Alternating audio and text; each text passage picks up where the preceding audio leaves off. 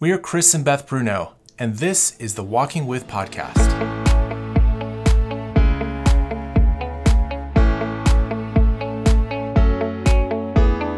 We lead a team of brave and brilliant storywork counselors and coaches around the country, all committed to helping you come alive. Join us as we explore the sacred landscape of the human heart at the intersection of theology, psychology, and ministry.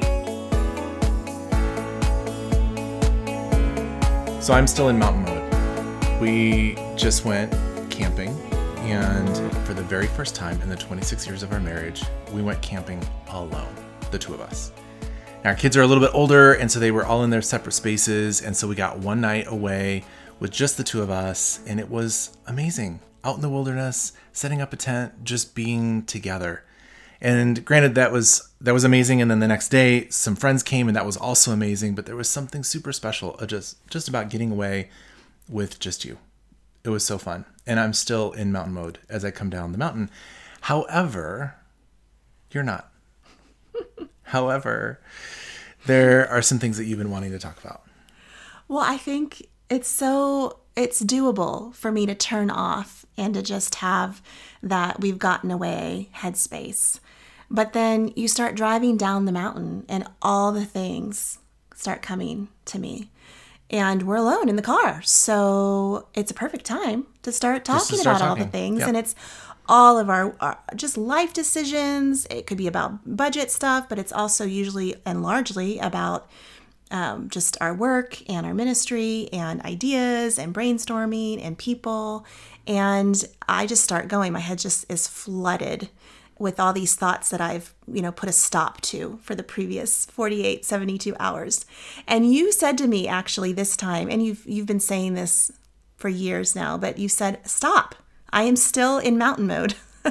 I'm not ready to engage any of that. And so we just we continued on and it was good because we've we have language to that now. And But I had to say it a couple times, to be honest. I know, I'm yeah. still- I had to uh, in the car on the way down. I was like, "Stop! Stop! Yes. Stop!" Yes. And uh, like how beautiful that you can do that now. Like you have really learned how to put up some pretty hard and fast walls on your headspace Mm-hmm. and your soul space. And I'm the worst at an infringement.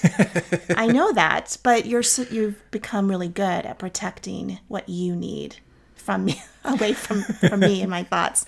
And I think that just leads into how we want to to spend July with you here on the show.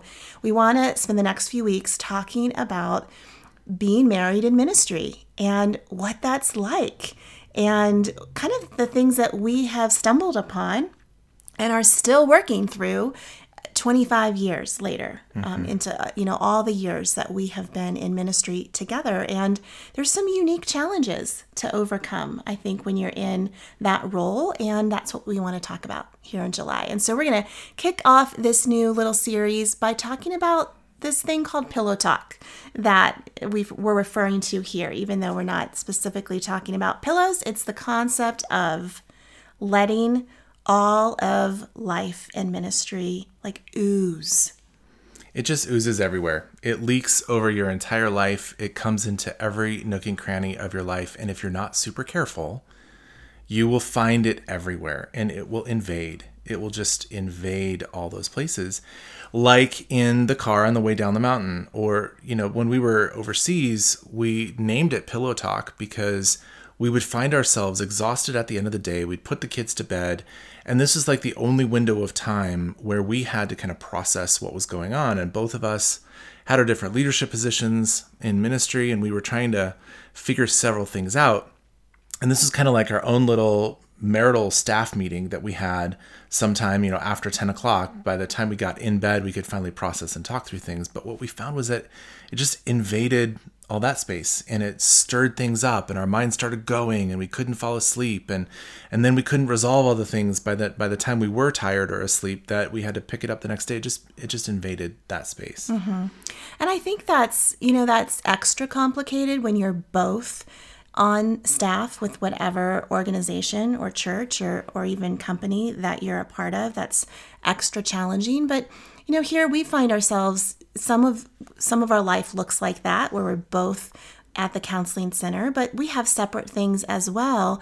And the challenge there is we're so intimately involved. I mean, it's just I In think each it's other's worlds, yeah. beautiful that we're so involved in what in the ministries that we have each built that it's as if we were both there on staff. And so just learning how to contain that so that there's more to our lives and our relationship as husband and wife and as mother and father and as friends than just that that role of kind of ministry partners and coworkers. And so here's what I'm willing to talk about on the way down the mountain. I'm willing to talk about our children. I'm willing to talk about what's happening in their worlds and in their lives, what you've noticed for them, the conversations you've had with them, those kinds of things. I'm willing to talk about our friends and our friendships and where those are going and and the glory and goodness of what we did experience at the campsite with our friends when they came. And I'm willing to talk about our extended family and what's happening with a wedding that's happening in this fall and and you know our our parents and our siblings and all of that. Like I'm willing to talk about those kinds of things. But when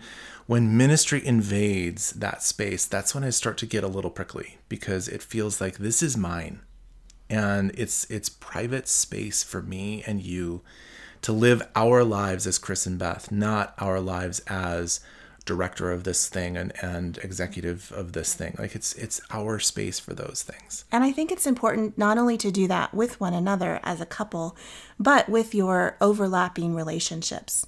So throughout the years, so many, I mean, all the time, those that we are doing ministry with are also our closest friends. and so there's an overlap there as well, where, you know, during the day, we're technically in work mode, we're doing what we're, be- we're being paid to do. And at night, we're out at a restaurant together or we're camping together and we want to be there as friends who enjoy one another. And so I think even learning how to not have that kind of pillow talk with your friendships too, to really have some some more distinct lines, I think is so hard and so healthy.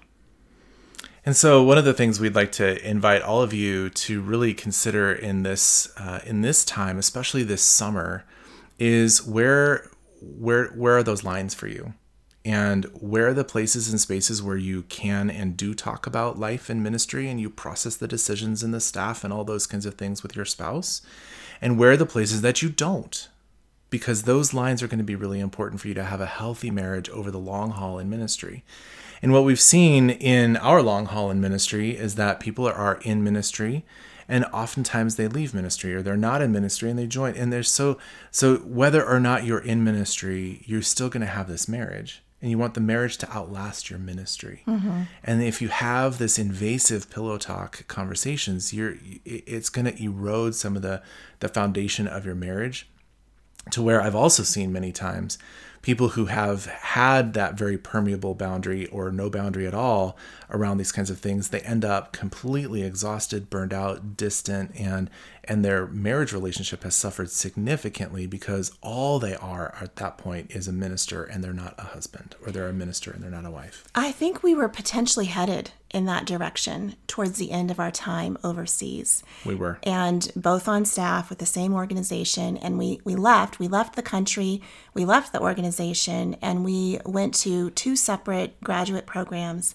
for 3 years and our lives were very very different and separate. And i think that healed us.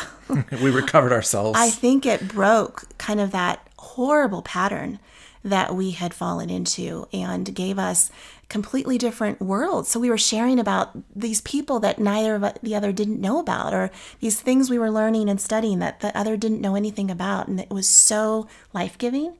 And it, it began, I think, a new season of how then to be healthier with one another. And so I think learning to what is your phrase? Is it, hey, I'm still in mountain mode?